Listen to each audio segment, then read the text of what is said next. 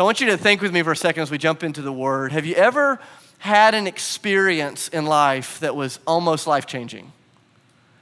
An experience that would have changed your life had you done something about it. And so, you know, maybe you almost took that job, or you almost took that risk, or you almost asked her out. A, a moment where you almost had your life changed by an experience. I think about uh, several times in my own life. Um, one was from the first year of marriage. Sydney and I had been married about 10 months, and one of our good friends, we've known him for a long time, super reputable guy, he calls and says, Hey, We've just bought a huge plot of land, and we have good reason to believe that under this plot of land is a huge oil field. And I want to give you the opportunity to invest. We're going to try to dig, uh, we're going to try to drill, we're going to try to find oil. And if we strike oil, you're never going to have to work again. And so he showed us the graphs. They brought out the geologists, the scientists. I didn't know what any of it was, but we pretended. We looked at the graphs, and Sydney and I prayed. And to invest in this opportunity, it was going to cost us essentially everything we had in our savings and our checking account. But we thought, this is worth it. So we, we emptied the bank account, we emptied the checking account, and for the next 15 days, they drilled uh, looking for oil. And I'll never forget, I'm 23 years old. I'm just dreaming about, you know, what I'm going to do with all this money. Um, standing there at my job, I get a phone call from this guy. I run outside of my work because I wanted to be able to celebrate adequately. You know, I thought I wanted to be able to let loose when he tells me he's covered in oil. And I'll, I'll never forget answering the phone and hearing his voice. He says, Dave, I've got good news and bad news. And I thought, uh oh. Um, but because I'm a glass is half full, I thought maybe they found too much oil, you know. Maybe I'm going to be able to be too rich and too generous, and you know, uh, world poverty is going to be gone. What a problem, you know. And he said, I've got good news and bad news. And he says, the good news is we are more certain than ever that there's oil on this property. The bad news is we missed it. And we're going to drill again. And we'd love for you in Sydney to have the opportunity to invest in that. And he could have asked us to invest $10. We didn't have it. We were absolutely broke. And that day, we began learning the, the reality that it is not fun to become almost rich. It's not fun to be almost rich. Think about another moment in my life in high school, junior year. Our baseball team's one game away from state, state championship. And here we are, we're down by one run in the bottom of the last inning. There's two people on base. I'm up to bat, two outs. I'm excited. I had a good year. Pitcher throws the ball right down the middle, and I absolutely crush it down the third base line, and it's foul by three inches. And then the next pitch, he throws it right past me, strikes me out. The game is over. We lose the game. We don't go to state. My girlfriend dumps me. My parents disown me. And I, I learned like firsthand just how much it stinks to almost win the game. Or think about my, my wife, Sydney. You know, before she and I got married, she dated some amazing guys. Never at the same time, but she dated some great guys, and it didn't work out for one reason or another. And so she got me, and she got to marry me, and she got to discover what it's like to almost be married to a great person, you know. And she has me. And isn't it true that the almost moments of our lives are never satisfying? It's never fun to sit around and go, man, that time we almost took a risk. That time we almost took a job. That time I almost let go of sin. That time I almost, I almost, I almost. They do not write books about people who almost anything. They don't make movies about people who almost lived. And the world certainly does not take notice of Christians who are almost followers of Jesus Christ. The world never sits around and goes, man, they're almost, wow. Almost is never satisfying. And there's this moment in Mark chapter 10 where Jesus and his disciples are almost to Jerusalem. They're 30 miles away. It's a two day journey. They are almost to the place where Jesus is going to be wrongfully arrested and brutally beaten and crucified. And it's here, as they are almost near Jerusalem, that Mark gives us a picture of this young man who comes up. And I want you to notice this. This is one of the only times in the Bible where we're given a picture of someone who is almost changed by Jesus he almost experiences the joy of life change. He almost experiences the joy of the adventure. He almost experiences the joy of being in Jesus' inner circle, but instead of experiencing the joy, he walks away sad. And Mark gives us this story not to make us uncomfortable and not just to create spectators. He doesn't give us this story so that we can have a window into this guy's soul. He gives us this story so it can function like a mirror for our own souls. And it's as if he says, Be careful that you do not become almost followers of Jesus. The joy is in actually following. And he puts this story before us. I want to start back and just let the story wash over us this morning. And I want to caution you be, be careful of the ways in which you will try to escape these words of Jesus, because there's this temptation to say, He's not talking to us. And because He's not talking to us, we can just observe. But Mark's going, No, let these words read you. Don't you just read these words. And so, Mark chapter 10, we're going to start in verse 17. And I want these, this story to wash over us, to feel it and to find the life that Jesus is inviting us to. Verse 17, it says, As Jesus started on his way, a man ran up to him and fell on his knees before him and said, Good teacher, what must I do to inherit eternal life? Why do you call me good? Jesus answered, No one is good except for God alone. You know the commandments. You shall not murder. You shall not commit adultery. You shall not steal. You shall not give false testimony. You shall not defraud. Honor your father and mother. And this is a beautiful moment in the story. You just imagine this rich young guy just wiping his head. he's like, I've done that all. Good. I haven't broken any of the biggies. And he keeps going. Verse 20. He says, Teacher, I declare all of these things I've kept since I was a boy. Now, if you grew up in church, you know the way this story goes, and our temptation is to hear the story of this rich young guy and to, to kind of put him in a category that is different from us. But what Mark is trying to show us is this is the guy that we all want to be like. This is the girl that we all want to be like.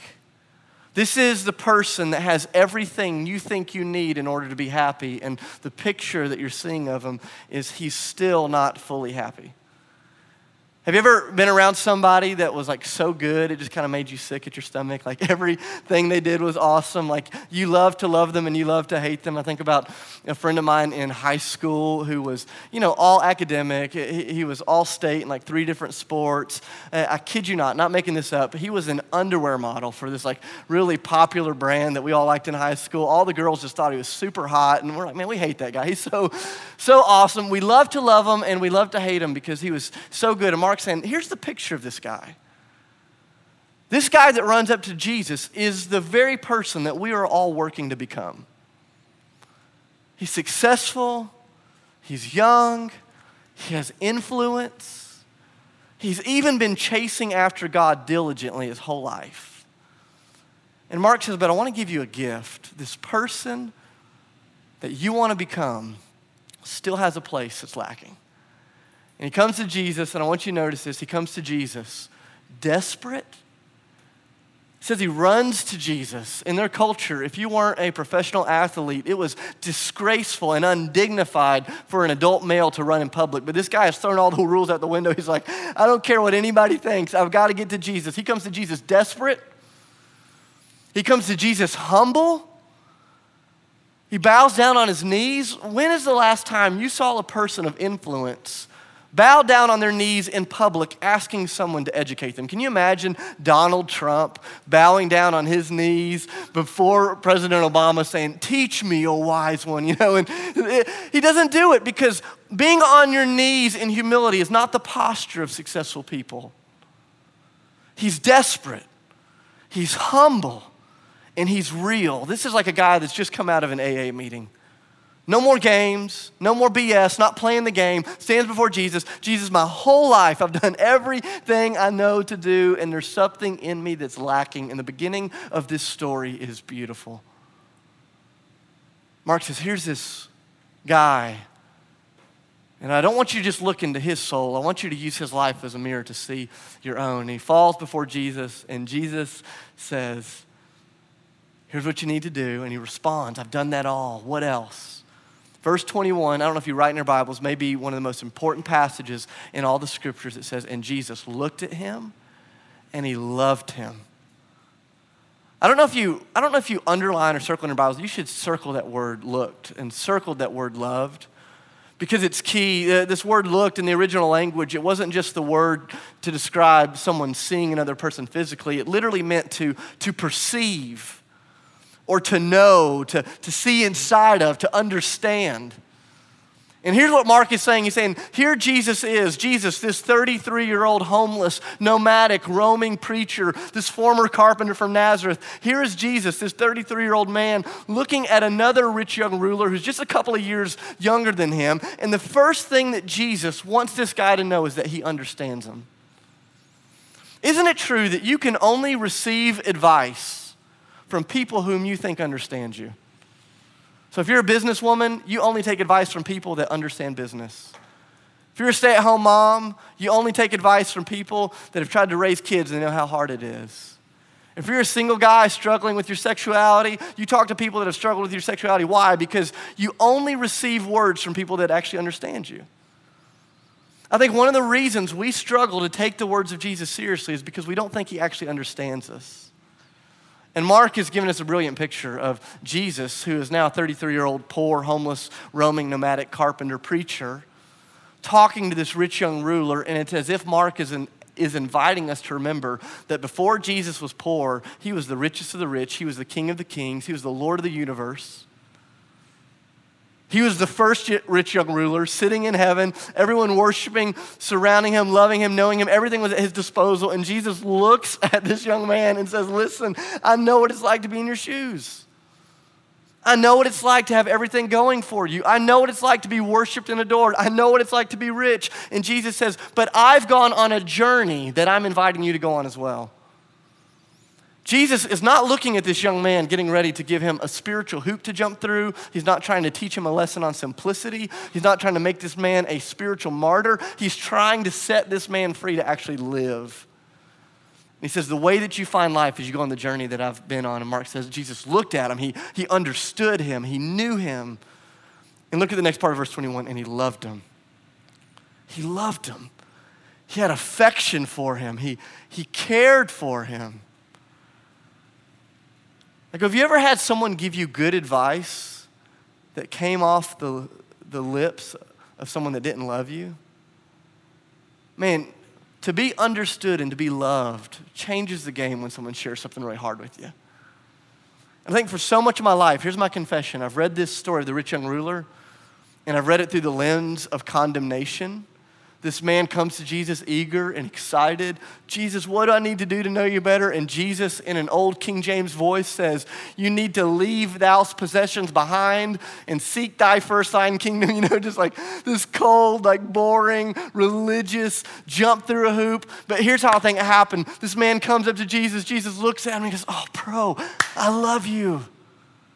You are so close to being fully alive.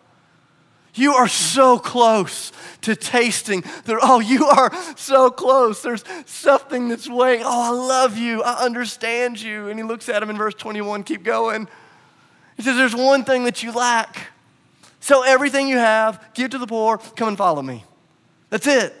And we hear that and we're like, Jesus, like, you're so close. This is it. Sell, sell it all, give to the poor, come and follow me. I remember when I was 12 years old, uh, one of my good friends, his dad invited me to go on this hiking adventure with their family. And they'd go on this uh, hiking and backpacking trip every year. I'd never done that before. So my parents took me to the sporting goods store. We bought this like awesome backpack. I bought everything on the list, loaded it up. We got there for the trip, and the first thing that my friend's dad did was he took all of our bags and he put it on this little scale that he took out of his bathroom to see how much our bags would weigh. And he laid my bag down on top of the scale and he, he goes, Whoa, your bag is three times heavier than anybody else's bag. I'd never been hiking, I'd never packed a backpack before, didn't know what to do. And so, in his love and his grace and his understanding, he sat down beside me and he started unpacking the bag. And he said, This is too heavy for you. You won't be able to go on the journey if you're trying to carry all this stuff. So, he just took one thing out after another. You need this, you don't need this, let's repack this. And my friend, his Father's words to me uh, were not to teach me about simplicity, weren't to shame me or teach me condemnation. He wanted me to go on the journey. He wanted me to be a part of what we were getting ready to experience on the mountain, and he knew that unless I let go of some of the things that were weighing me down, I'd never go on the adventure. And these words from Jesus to this rich young guy, it's not a universal statement. He doesn't tell every person he meets, sell everything that you have. But he knew that for this guy, this was the thing. This was the thing that was keeping him from really stepping in. This was the thing that was keeping him from really experiencing life of God. This was the thing that was keeping him out. He said, let go of it. Come and follow me. Come have a front row seat to what God is getting ready to do in the world. In verse 22, look at verse 22. One of the saddest parts of Scripture. It says, When the man heard this, his face fell and he went away sad because he had great wealth. I think this is the only time in the Gospels where somebody comes to Jesus joyful and they leave him heartbroken. This man comes to Jesus like full of excitement, full of, man, Jesus, I'm ready to do anything. And Jesus says, This is it. And the guy says, not that. And he leaves in grief. And I, I, want, I want you to see this. This is so important. This guy was minutes away from the adventure of a lifetime, and instead he walks away as an almost follower of Jesus. Heartbroken that Jesus wouldn't help him carry his idols up the mountain. Heartbroken that Jesus was unwilling to negotiate. The, the problem is not that this man's view of his possessions was too big, it's that his view of Jesus was too small. And Jesus was going, There's more. Come on, come on, come on. Like, have you ever been there? Let's just stop for a minute, like hit time out and go, have you ever been in one of those places where you knew, like in your heart, legitimately, you wanted more of God? I mean, you knew. You knew you wanted to know him more. You knew you, you wanted to love him more. And there, have you ever been in one of those seasons where you knew you wanted more of God? And so you've come to Jesus. Jesus, help me. And he says, Dave, there's that relationship, man. The sexual immorality there, that doesn't honor me. You can't come into the kingdom like this. Hey, Dave, there's this bitterness you haven't let go of. It's going to weigh you down as you try to follow me up the mountain. Hey, there's this love of possessions. There's this security that you found in your earthly job. There's this codependency that you found with your parents, whatever it may be. Have you ever been in one of those moments where you said, God, I will do anything I want to know? And He says, This is it. And you go, oh, I can't do that. And what you're seeing here in Mark chapter 10 is a picture of a man who is experiencing the gracious conviction of God. He's been convicted. But I want you to hear this conviction without obedience will always lead us to grief. Conviction without obedience will always lead us to grief. We live in a culture that is addicted to conviction. We love challenging sermons, we love challenging books, we love inspiring documentaries. We love for our hearts to be pressed and challenged and stirred and moved. And I go, can you imagine what would happen if the American church was, was as obsessed with obedience as we are with conviction? If we said, God, whatever you have for us, we'll do it because we know it will lead us to life. And the truth is, every time in my life where I've been convicted by Jesus and have not walked in the subsequent obedience, it has always led to grief. Sometimes the grief has come instantly because I've kept walking in that sin and I felt the heartbreak and the pain and the shame. Sometimes the, the grief has come years later when I realize, man, I passed up an opportunity to have a front row seat to what God is doing. And although His grace is sufficient, and although He can do amazing things in the days to come, I hate that I missed out on the opportunity to watch Him move. And Mark gives us this picture of this guy and says, Do not be an almost follower of Jesus Christ.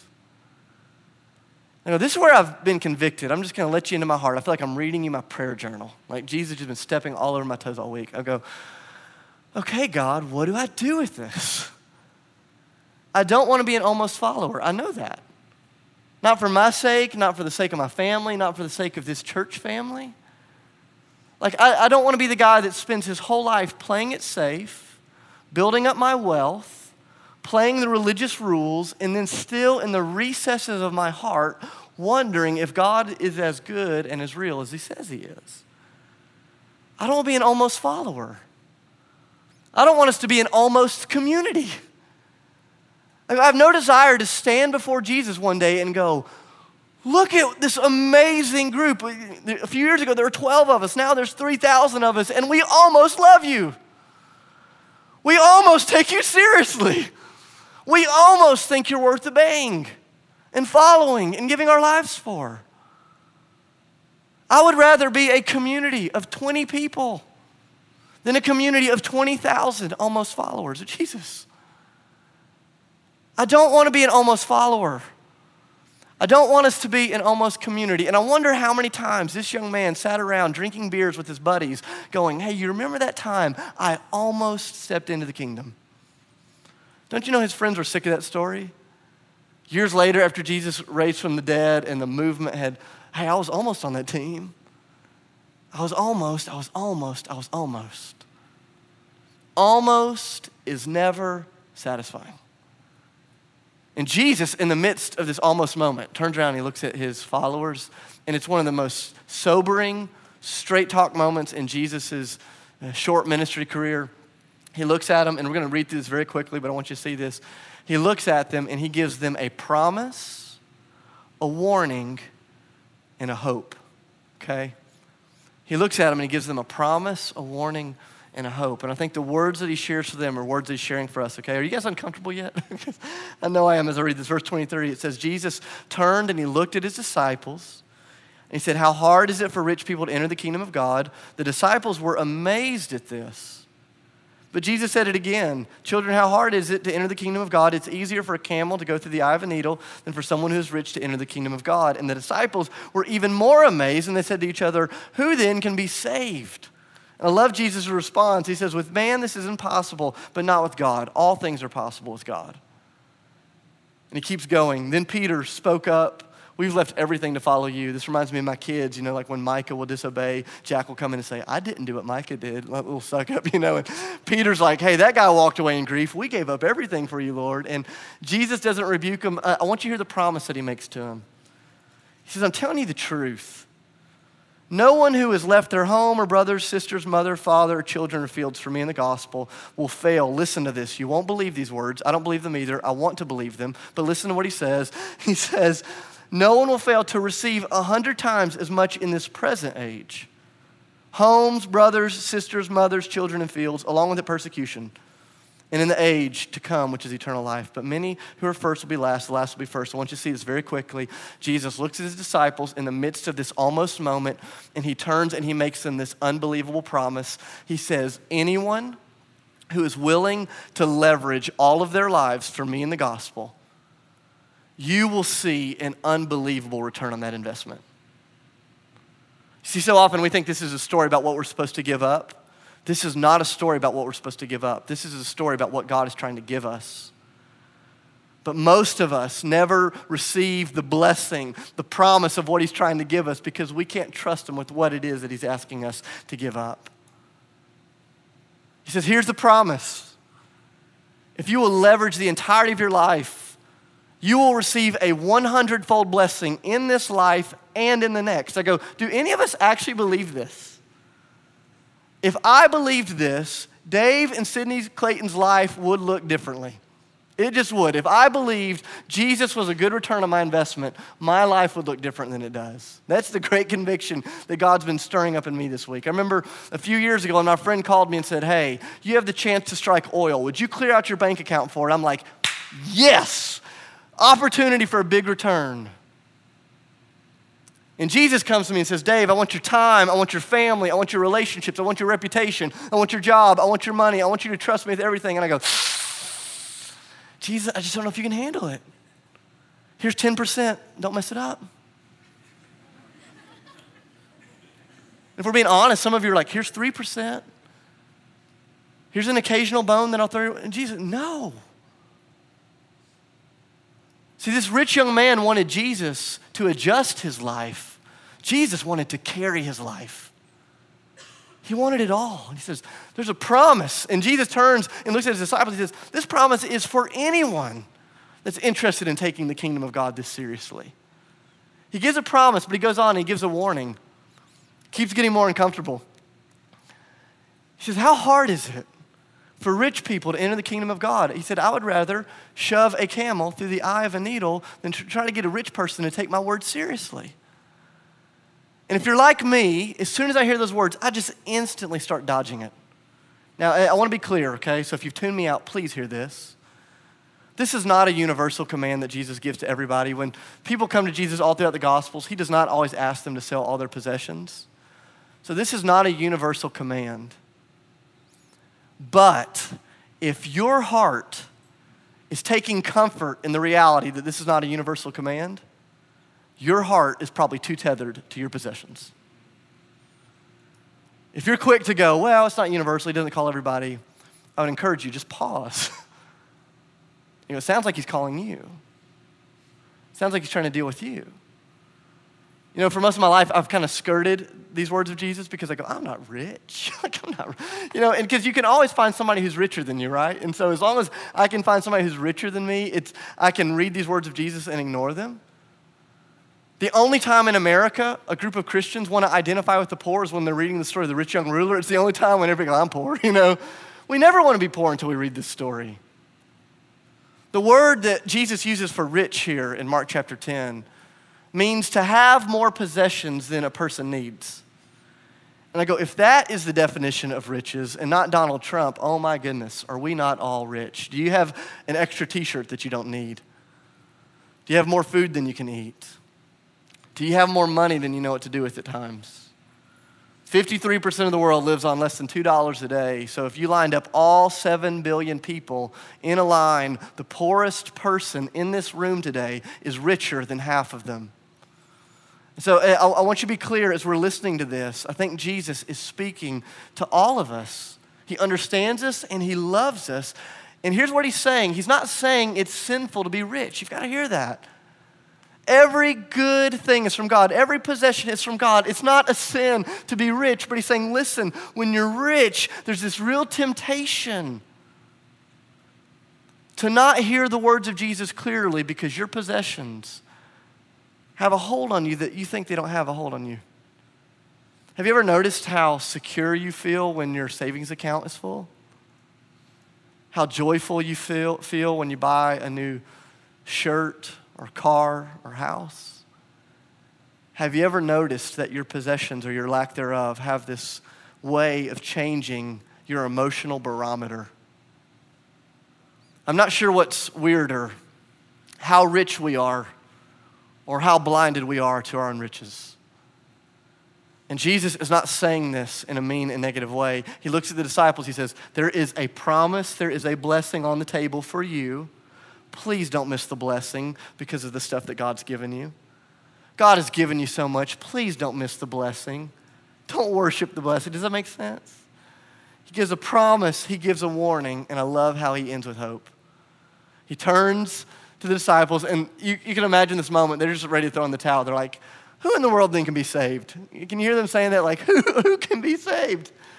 And Jesus says, With humans, this is impossible. But I'm not asking you to do this on your own strength. He's saying, with God, anything is possible.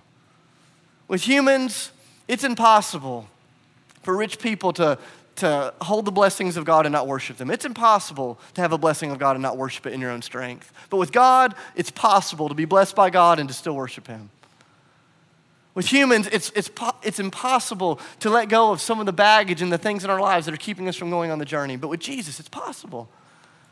And Jesus says, Listen, I'm not asking you to do this on your own, I'm asking you to do this with me. And He wasn't asking this guy to do it on his own, He's asking him to do it with Him.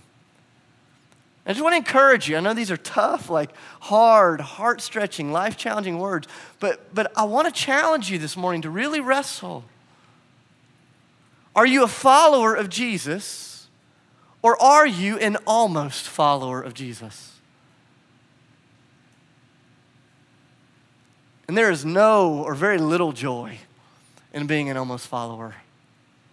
All week long, I was going, okay, God, what is Sydney and I do with this? I was really hoping God would give me like a great simple answer, and then I could stand up and share that with you in the midst of my teaching. Here's how we're living this out. You can keep asking me about this. Here's what I'm convinced of Sydney and I have more stuff than we need. We don't know what to do with all of it. Sydney and I, even though we try to be generous, we are still tethered to our possessions in ways I don't want to be. That's just real. I'm going, God, what do I do with it? How do we do this, okay? And he gave me three words. Maybe these three words will be helpful for you as you and your families and your community are wrestling with this this week. For some of you, it'll be possessions. Some of you, it'll be relationships. Some of you, it'll be something totally different. But I want to give you three words. The, the first word is come, the second word is listen, the third word is obey. Come, listen, obey. So, what do you do this week? I think it starts, whether you're a Christian or not, just coming to Jesus. Desperate, honest, real you can do this this morning as you're praying. You can do this in your friend group. You can do this with your family. You don't need any credentials to pray to God. Uh, Jesus Christ died on the cross and raised from the dead so you can talk to the Father. Um, so I want to encourage you this week set aside some real time to come to the Lord authentically and just ask Him, Jesus, is there anything that's keeping me from living into your kingdom more joyfully? Is there anything that's keeping me from living into your kingdom more joyfully? Some of the ways that I've been wrestling with this all week, I'm going, okay, God, is there anything in addition to Jesus that I think I need in order to be happy, secure, and whole? So I think it starts with us coming to the Lord, honestly. Just search me, God. Second word that he gave me was to listen. How many times have you prayed to God, asked him a question, and then immediately left not expecting to hear anything? It's been a lot of my prayer life, a lot of my prayer life. I'll ask you or say a bunch of things to you don't expect you to say. Job 33, verse 14 says that God is always speaking, but people are rarely perceiving. Over the next few weeks, we're going to talk a lot about how do you hear the voice of God. That's not for today, but we'll talk about that in the weeks to come. Here's what I know is if you will come to God desperate and authentic and humble and ask him to search your life, he will do it. And he will speak to you. It may be audible, it may be inaudible, it may be through the scriptures, it may be through a friend, it may be through nature, through a circumstance, but you'll know it when he speaks. He will speak on his own time in his own way and it will always be to give you life. The first words that you hear out of your father's mouth may not be, hey, go sell everything you have. It may just be, hey, do you know that I love you and understand you? do you know that I'm with you?